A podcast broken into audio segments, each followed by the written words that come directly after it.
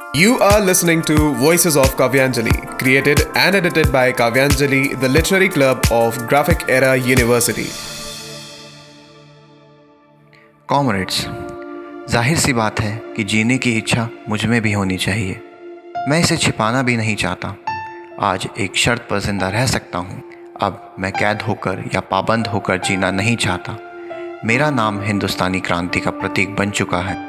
क्रांतिकारी दल के आदर्शों और कुर्बानियों ने मुझे ऊँचा उठा दिया है।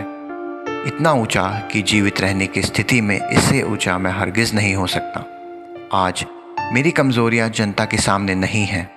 यदि मैं फांसी से बच गया तो वे ज़ाहिर हो जाएँगी और क्रांति का प्रतीक चिन्ह मध्यम पड़ जाएगा। हो सकता है मिट ही जाए। लेकिन दिलेराना ढंग से हँसते हँसते मेरे फांसी चढ़ने की सूरत में हिंदुस्तानी माताएँ अपने बच्चों के भगत सिंह बनने की आरज़ू किया करेंगी और देश की आज़ादी के लिए कुर्बानी देने वालों की तादाद इतनी बढ़ जाएगी कि क्रांति को रोकना साम्राज्यवाद या तमाम शैतानी शक्तियों के बूते की बात नहीं रहेगी। हाँ एक विचार आज भी मेरे मन में आता है कि देश और मानवता के लिए जो कुछ करने की हसरतें मेरे दिल में थी, उनका हजारवा भाग भी पूरा नहीं कर सका। अगर स्वतंत्र ज़िंदा रह सकता तब शायद उन्हें पूरा करने का अवसर मिलता और मैं अपनी हसरतें पूरी कर सकता।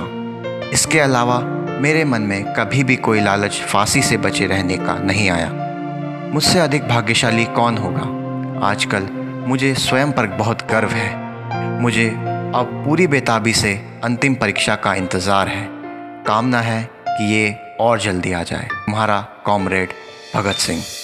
Thank you and keep listening to Voices of Kavyanjali, presented by Kavyanjali, the literary club of Graphic Era University.